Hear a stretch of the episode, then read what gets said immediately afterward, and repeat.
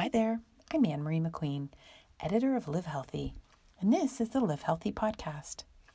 Each week, we interview health and wellness leaders and talk about all the things that are good for you, which you can also read about in our online magazine, the only one of its kind for men and women in the UAE. And now, here's this week's guest.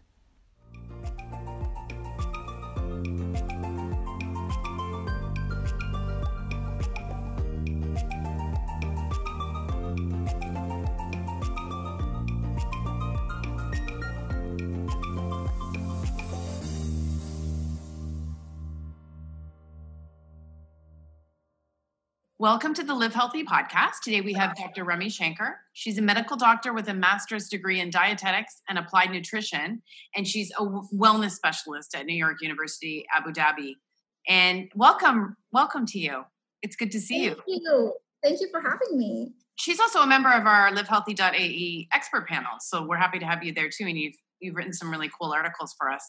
First of all, I'm I'm really interested. You told me this story, but I'd like to just not many people go to medical school and then go on to earn their masters in nutrition and dietetics. Like, can you just sort of explain how that came about for you?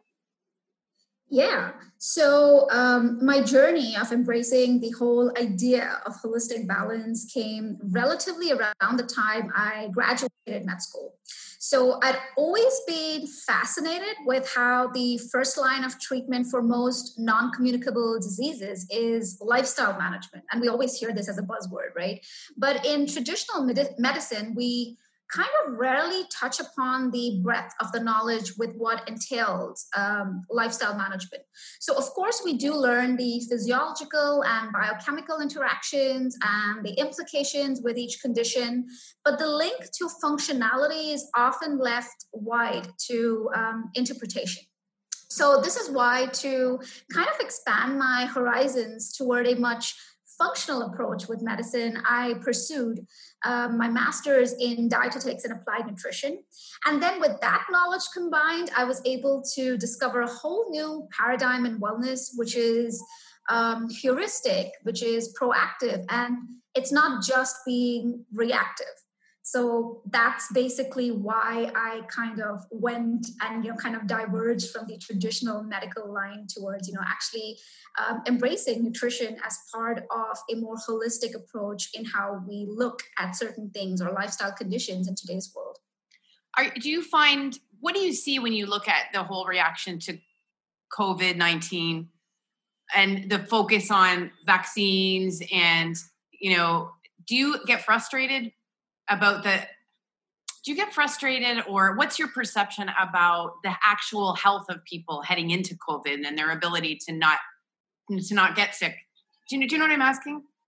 Yeah. So yeah and and this goes back to you know understanding um, that holistic balance and that functionality to how we actually approach uh, life with. So a lot of times um, so so the the the whole pandemic is actually an accelerator right? It's acted as a way to actually kind of put focus on things that were not working in the first place right? So um, when we weren't taking care or if we were in a certain scenario where we aren't taking care of our nutrition of our wellness of you know not paying attention to basically small little cues that our body's actually talking to us about we're um, literally falling or, or turning a blind eye to you know these key aspects of it. So while it's great that you know we have certain mechanisms or the way public health is working toward you know getting vaccines i think it's important to take a step back and really think about how you're able to look at your immunity in a very different way. Because when we talk about immunity we're talking about pre-existing conditions. And while they may not be loud and you know up and close and in your face that you know you might have certain lifestyle conditions if you're going as you know life is right here and it's not really you know in the best health level or in the worst health level you're still opening up yourself or you're you're susceptible to actually getting any immunocompromised disease right or condition. So um, my view to that is really take a step back and understand evolution and design if that's you know in, in, in some way to really think about the functionality of how we put our health and wellness rather than just uh, putting blind faith into slapping you know medications over medications um, on conditions and that's that's possibly my take on you know the vaccine and you know looking at your health in a more heuristic and proactive way than just being reactive. Well, I've been interested in reading about the debates between um, germ theory, which is the sort of prevailing medical theory that you know something's going to attack, and you hear a lot of that language about COVID and all the wartime language, and terrain yeah. theory, and all the people on the far ends of both. I think there's, I'm not obviously a doctor, but there seems to be validity in both. But that you know, yeah. this idea that you can create a terrain in your body that is actually fairly resilient and can yeah. maybe not even get the cold or get get the flu or get covid if, if you're exposed to it. Is that is that sort of what that theory is talking about? Yeah i guess see the way we look at things is and i've had a lot of experience with you know um, uh, mothers or students or even um, clients talking about um, now that i've stayed at home for some amount of time i am finding that i haven't fallen sick for a long time. I don't have allergies. I don't have certain things that have come about. And obviously, these are different uh, lived experiences and different shared experiences of people. And I do understand that, you know, stress also causes, and even though you're not getting out in the world right now, stress also causes, you know, an immunocompromised condition, which probably exposes you to colds and things like that. But in this scenario, we're in a very different, unprecedented time right now where most of the things are virtual. And since we are in this bubble where we're not exposing ourselves to various things, we're able to concentrate more on our health and wellness. So you're actually, like you just said, you know, creating a terrain in your body and really thinking about those aspects can help and save you from a whole lot of other things. So now that we have the time, we're looking at oh what can i cook? How can i improve my immunity? Can i have a turmeric latte every now and then right? You're, you're thinking about different kinds of things. We're, we're all googling and researching things like you know functional compounds. What does that mean? While in our busy lives where life was going in warp speed and you know you're seizing the day and you know going to meetings physically we're hardly thinking about oh functional compounds. Yeah that's for whatever that's for a different time but right now we're actually proactively thinking about these things so there is that train of thought within both theories that you can actually bring it to the middle ground here and think about your holistic wellness from various aspects, not just the physical aspect, but from the mental health aspect, from the social aspect, from the financial aspect, which, you know, then comes together as a very, very holistic way of thinking about your wellness. And balance means different things to different people, right? We're all unique what does what are functional compounds now, now that you mention it? I don't know what those are so functional compounds are basically so so things like which we find naturally in plant-based foods like let's say not just plant-based foods but anything found in nature right? So let's say turmeric has the whole functional compound like curcumin right? Um, and uh, you have you know various things like anthocyanin and you know things in chocolate things that are found in blueberries things that are very functionally they act toward supporting various body processes within our body as we're even you know talking to each other here um, there's so many other processes happening on autopilot right now, which we're not even aware. But with the right kind of diet, we're supporting all of these things. So the body is a constant, amazing machine that's working, and these functional compounds literally just you know grease those those you know cogs and wheels and things like that. That's the okay, and this is why you hear the same foods over and over and over. They're always looking for superfoods, but you're always hearing blueberries, you're always hearing walnuts, you're hearing turmeric, you're hearing you those things you hear over and over and over. This is why. Yeah, and and and th- this is another thing like superfoods have been like you know in the has been a buzzword right for the last decade and we'll be talking about superfoods and literally everything is a superfood as long as you know it works for you right? So this is my thing about superfoods. Everything has functionality if it works for you. And eh, i think we're, we're the be- best judge of thinking about frequency and thinking about you know how much is too much is always the question we should ask for ourselves. So if someone giving you a general or a generic guideline like eat this this functional compound is good this superfood is good. It doesn't work because like i said we're all unique right? So what works for me may not work for you. And one man's food is another man's poison. So it's important to think about you know uh, functionality also in that way and superfoods also in that way. Anything you eat should be a superfood because we all have superpowers. So okay. let's embrace and you find this out if it's good for you because you know how you feel when you eat it? Is that it's basically how you know that's exactly it because physical cues right? I always say this like one of the one of your all-time favorite podcasts are streaming right now and that's your body. It's constantly trying to talk to you. It's constantly trying to give you cues and all it takes is for you to just listen right? So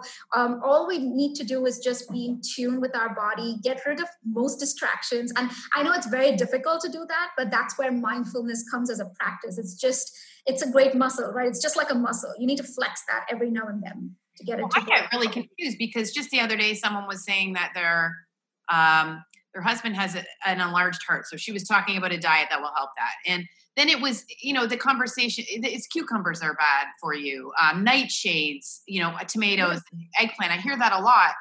And then i i think they're bad but then i eat them and i feel fine. So i don't know like you know the yeah. this is the new sort of thing. There's superfoods and then there's vegetables that you thought you could eat, like tomatoes. I thought I, I thought I was doing an amazing job when I was eating them. What is that? How do you decipher decipher through that?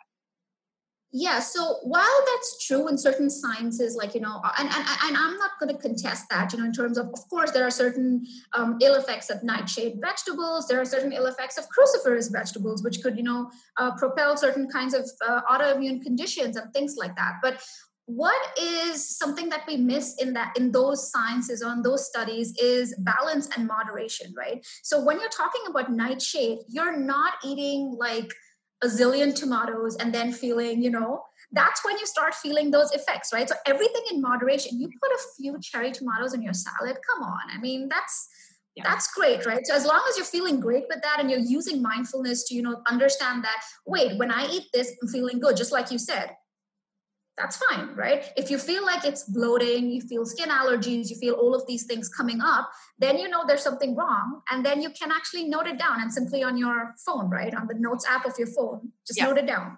Yeah. It's as simple as that.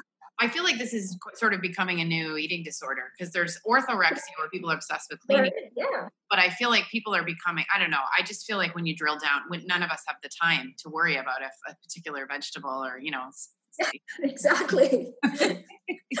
um, okay, so we were going to talk about screen time and sort of relating to everything in, to do with health, and I thought that was interesting. So, um, th- it's so interesting because it has helped us get through this. It has helped us realize how to save time. I've heard of, I've read about CEOs that are like, I don't need to fly across the country for that meeting anymore. I realized I didn't need to be there in person. So clearly, it's good, but it's also a bad habit for us. We've all upped our screen time. So what do you what do you why do you think we need to change it in your view? What what's your what do you see?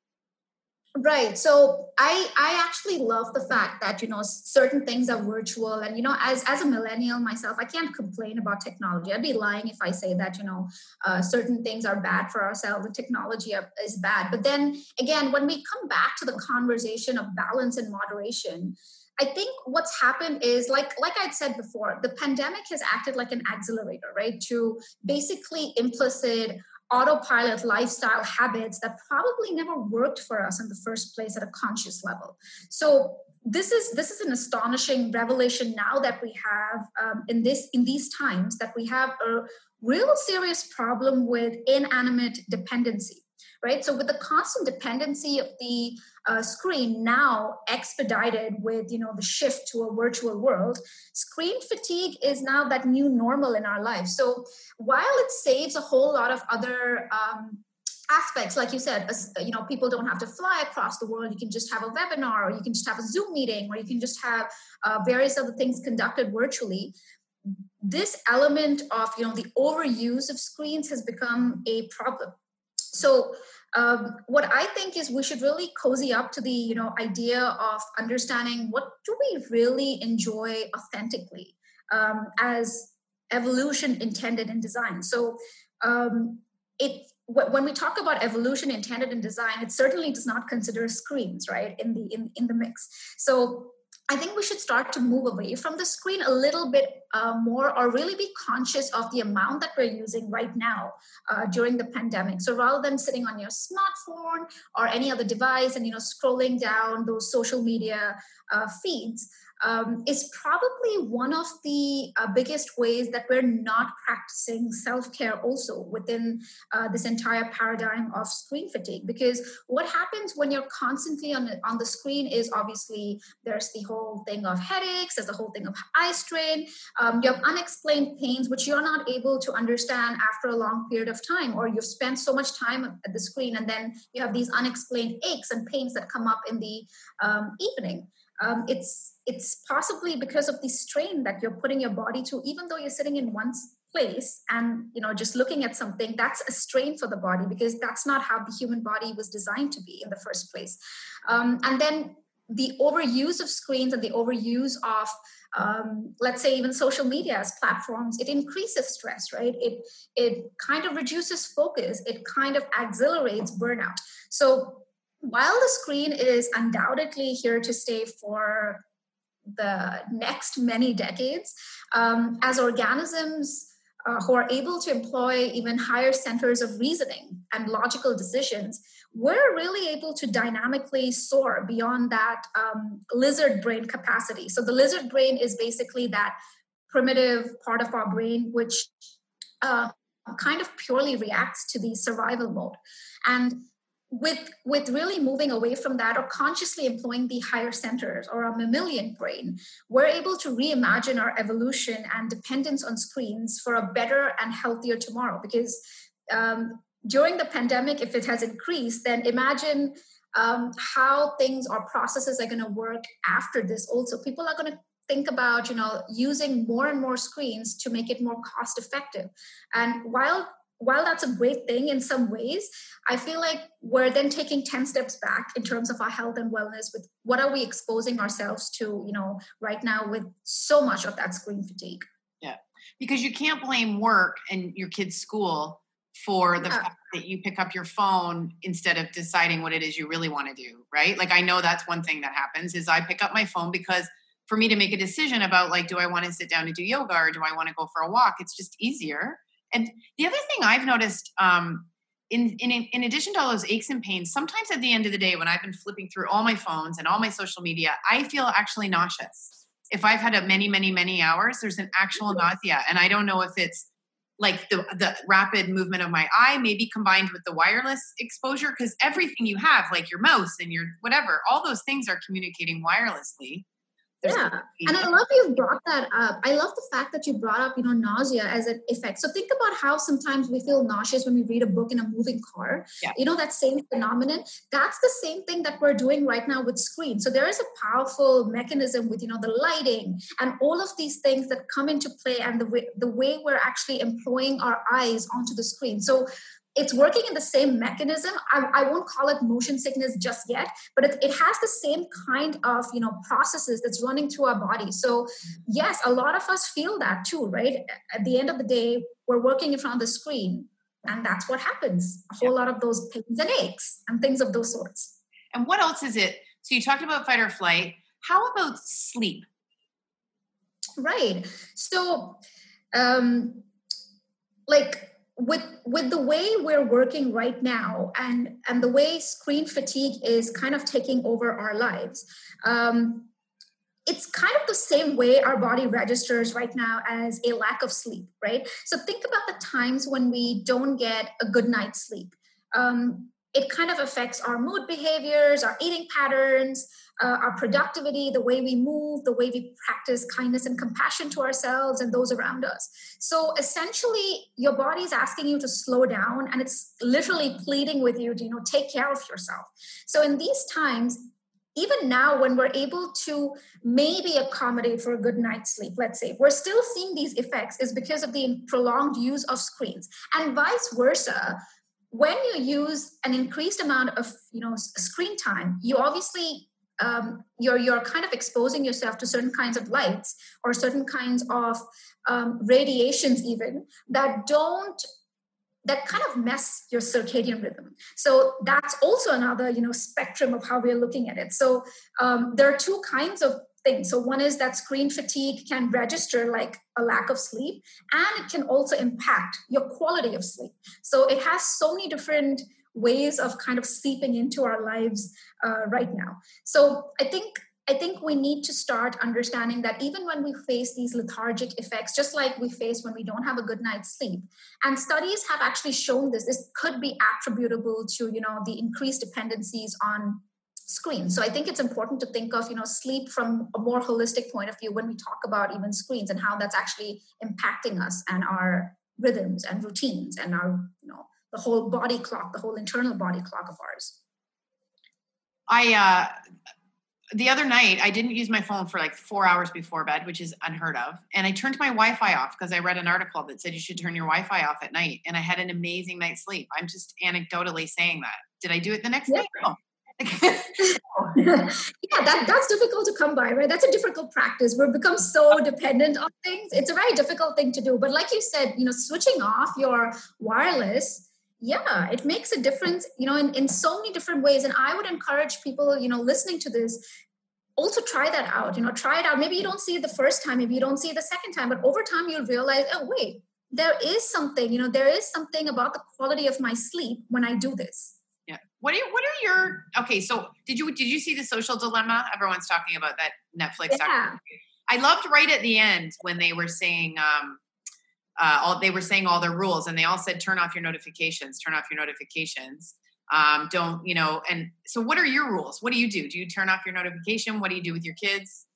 Yeah so uh, that's a great question actually with kids especially since you know with the whole homeschooling and they're constantly on their ipads now right? And they've kind of dissociated from the whole thing that this is for um, leisure or this is a pleasure thing and this is you know where i have to study. So it's complete mess. The lines are pretty blurred with that. Um, so with with kids and even and this works for you know everyone across the age spectrum is probably having downtime um, before you go to bed. So about an hour or two shut off from any of the you know devices. Um, connect with yourself. Really think about what am i going to do next day without having to look at you know your calendar on the phone right? So think about those things. Try and organize things in your head for that within your you know entire body clock and using your entire internal rhythm. And um, like you said turn off notifications turn off you know put on the do not disturb thing on your you know devices and keep it there even if you don't want to shut it off. Um, but yeah that downtime is very important to reconnect with our authenticity. So you can even have smaller practices like you know affirmations small little things that you can uh, tell yourself box breathing a great way to you know kind of encourage um, thoughts in and thoughts out as a rhythmic uh, balance that also gives you a good quality of sleep and reduces your stress levels. Can you explain box breathing? Yeah, so box breathing is basically um, a practice of simply breathing. So the the the the really funny part about breathing is that we need it to have for our life force. And it's a it's the most powerful free tool also available at our disposal which we hardly ever think about. So box breathing is basically conscious breath work. It's nothing but you know just engaging uh, breathing in a very conscious manner. So really um, doing it by the count. So um, take it inhale uh, at the count of four or maybe let's say a minute hold and then exhale again at the count of four. Or you could use any number four five whatever be your you know whatever is your jam. So you can use any number but obviously you don't want to hold your breath for a long time but this practice is basically just getting in touch with the rhythm of how you're breathing. So with that over time what happens is you're able to then control thoughts in and then thoughts out, which then creates a sort of decluttering me- mechanism in our own um, headspace, which is great for our mental health, our emotional stability, the quality of our sleep, and so many other paradigms that we can look at. Okay. What other things would you suggest people pursue? Because um, everything seems to be on your phone. You know, when even when you think about something else, you're like, oh, that's my iPad. Oh, that's watching TV. Oh, that's, you know. Yeah. Um, see, there, there are so many different ways where we're able to actually kind of disconnect from this dependency of the era and then reconnect with our authenticity. So, one of the few ways is divesting from, you know, um, let's say videos or uh, the things on our phone that we actually watch toward um, podcasts, right? Which help us learn valuable skills. So you now you're employing a different kind of uh, uh, sensory pathway, which is hearing. And thinking of you know employing even uh, using podcasts that let us know or let us learn valuable skills and then engaging that with movement could be another way of you know looking at things. So uh, you're trying to prioritize two things that could be good for yourself. One is listening to something that adds on to your skill uh, while you're moving your body right? But you don't have to do both together if, if, you're not comfortable with doing that. You can always do these you know tear these uh, two activities aside but it really helps set priorities also during your day. So why i say podcast again because of the you know whole thing of employing a different kind of sensory pathway rather than causing or just you know putting the strain on one sensory pathway to cause eye strains and headaches you know. So you're you're kind of divesting from that. And one of the great podcasts is right here right at live healthy. There are so many different topics that you can listen to right? And and with movement what happens is when we're listening to something that we truly love you're able to also take into account what you like doing, right? So I think it's important for us to also view movement as one of those ways to move away from the screen and really do what you enjoy doing. So a lot of um, there's a whole lot that happens, you know, with the you know fitness challenge, the Dubai 30 by 30 that's happening, you know, which is great, and I love those initiatives. But you know it's it's great for us to think about what we like doing. An emphasis on the word enjoy right? If you enjoy something you will do it again and again. And that kind of um, guarantees consistency. And that kind of helps build resilience. It's great for our emotional health. But what happens is often that we you know watch on social media crossfit is great lunges are great crunches are great. And then we get into that whole rhythm of doing that. And then we don't enjoy doing it right? After a point of time if it doesn't suit you because again we're all unique and that's when we need to look at things uh, differently what do i like doing i have a superpower how can i employ that right you need to look at movement that way and then i love the whole idea and I, I know i'm pushing it too much right now but i love the whole idea of you know listening to a podcast and moving it just goes side by side. It, doesn't have to be anything. You just have to have like a take a little walk around the block, you know, uh, walk your pet and listen to a podcast. It's so much more better than you know watching something on the screen. Yeah. Well, you don't want to stop. You don't want to stop the podcast because you know you're not going to go back and listen to it. So you walk for an hour so that you can. Exactly. It's funny. Yeah, yeah. Sorry. It feeds into those habits. No, I, I'm saying it feeds into that habit, right? It keeps that that whole loop going.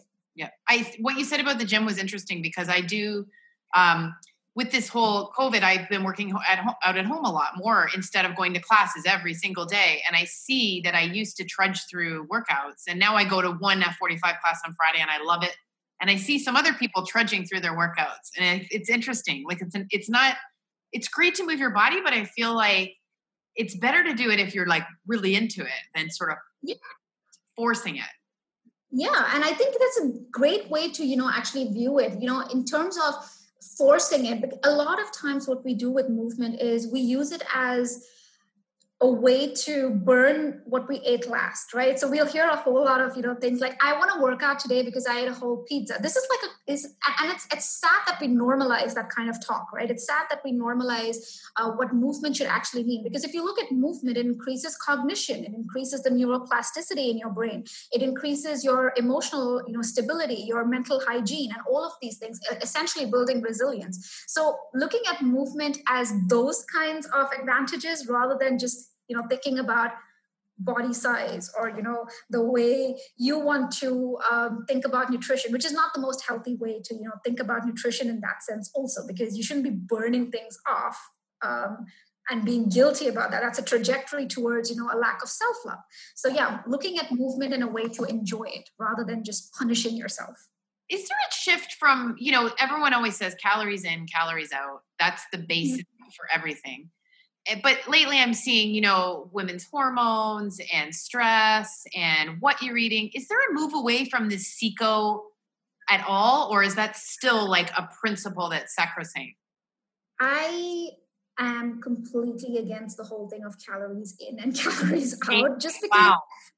Yeah, just because um, calorie is obviously a term to determine uh, how much heat is produced via a certain food item. But not all food items are created equally and the way our bodies metabolize it is also different because we're, again we're all we all have different other factors that influence it. So um, i think functionality in this case is skewed when you just think of you know when you just think about it in one kind of direction. So very one-sided conversation calories in and calories out there it, there are no simple answers to that. There's so many other complexities attached to that. And with the recent um, exposome model that was actually discovered uh, it was actually stumbled upon by the cdc when they were actually working on the human genome model. They've actually discovered the whole exposome model which is a person's lifetime exposure exposures or the way they're exposed to certain kinds of elements in their life can actually determine the way they actually open themselves up to any kind of disease or condition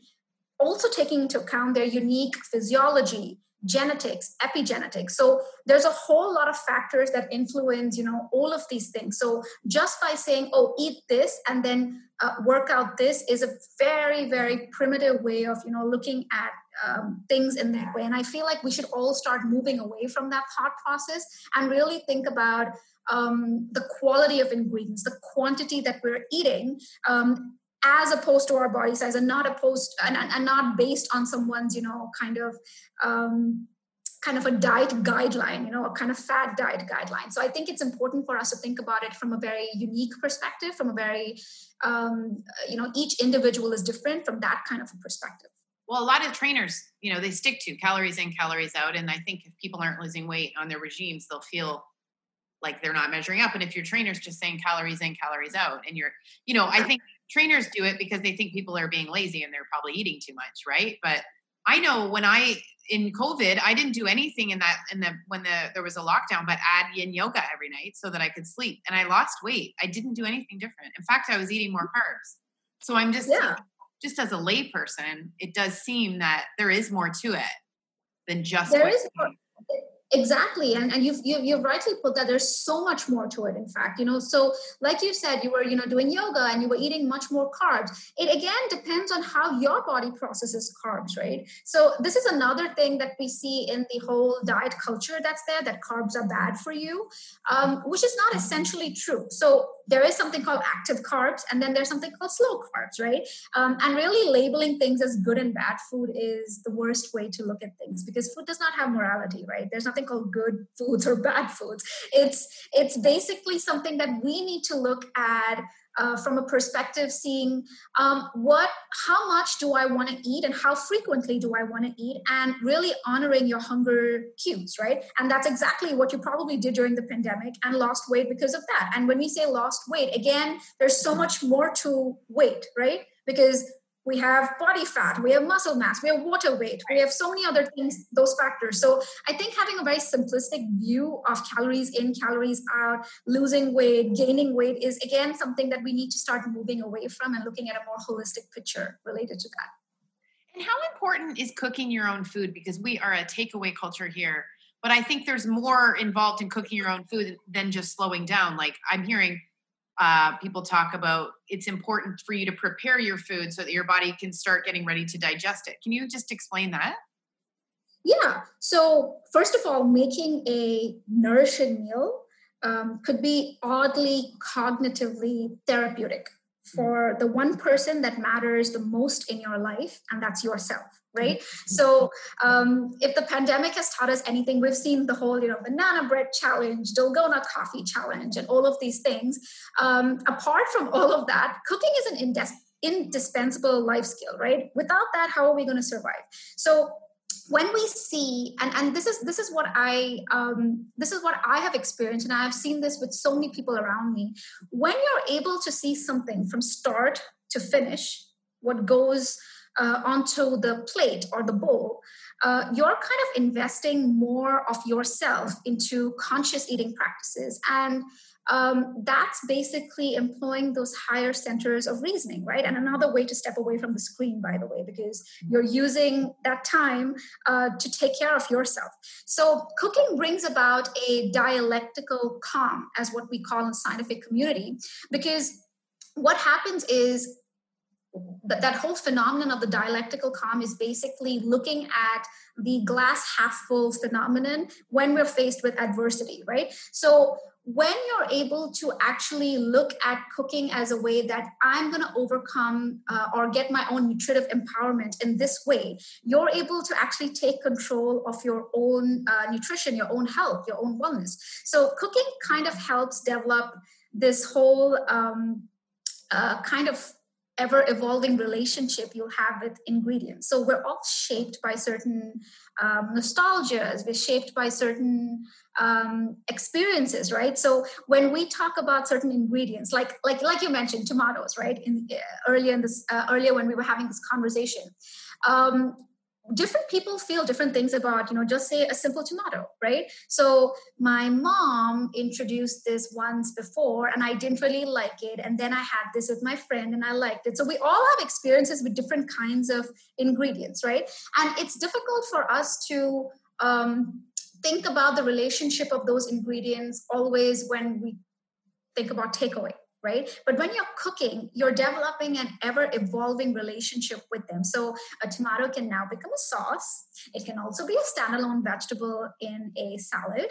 Uh, it can also be something that you dice and put up in your couscous. It can be, you know, so many different things. So you're developing so many different relationships with those um, ingredients. So I think it's um, important for us to take advantage of that you know relationship building with ingredients and i think one of the most um, the biggest misconception that you know I find that people tell me is that um, there's this whole whimsical nature that we attach to cooking, right? So we think that oh, it's going to take so much time to simmer, it's going to take so much time to cut, to you know cook. I need a correct recipe to do that. I need to download this from you know this website. Give me the recipe. But really, just spending time in the kitchen, and it doesn't have to be that fancy. It's just simple assembly of ingredients and make something that's nourishing for yourself that really connects to wholesomeness. Can be some one of the most biggest acts of self-care you can do uh, for yourself and then when you keep practicing that right um, it kind of nurtures that building intentionality around uh, cooking and then it does not seem like this whole enigmatic um, experience, right? It starts to become something that you can do to relax, to be more therapeutic for yourself. And uh, and, and when we talk about takeaway culture, see, it's it's easy to see the appeal in that, you know, because after a whole long day of work, no one wants to, you know, get into the kitchen, and and it's okay for sometimes, you know, for you to actually um, have some takeaway, you know, sometimes here and there. But when it becomes, like you said, a culture, when it becomes an, you know, overtly used uh, practice, that's when we're falling prey to not consciously embracing nourishment, right? So just starting even 30 or let, let, let me even scale it down 10% of the time, just starting 10% of the time for, you know, assembling a few ingredients for yourself and cooking something builds off that intentionality. And then it doesn't seem, like I said, like a very whimsical process. It seems like, oh, I can do this for myself. And I mean, cooking is something that we use to survive, also, right? If you don't know how to cook, and this pandemic, if it's taught you anything, if you're lo- if you're in lockdown, you should be able to cook something, right? So this is an indispensable life skill, and I think I think bringing back that love is very important to cooking. Oh, I love it. Okay, two things I'm taking away: food is not morality, and cooking brings dialectical calm. The dialectical calm. That's right. I love it. Thank you so much, Remy. It's great to see you, and I'd love to have you on again. You're always like your depth of knowledge is amazing. Thank you. It's always great with you. And I love all the content Live Healthy puts out. As you know, I'm a big fan. Yeah. So thank you for having me and to many more. Okay. Take care.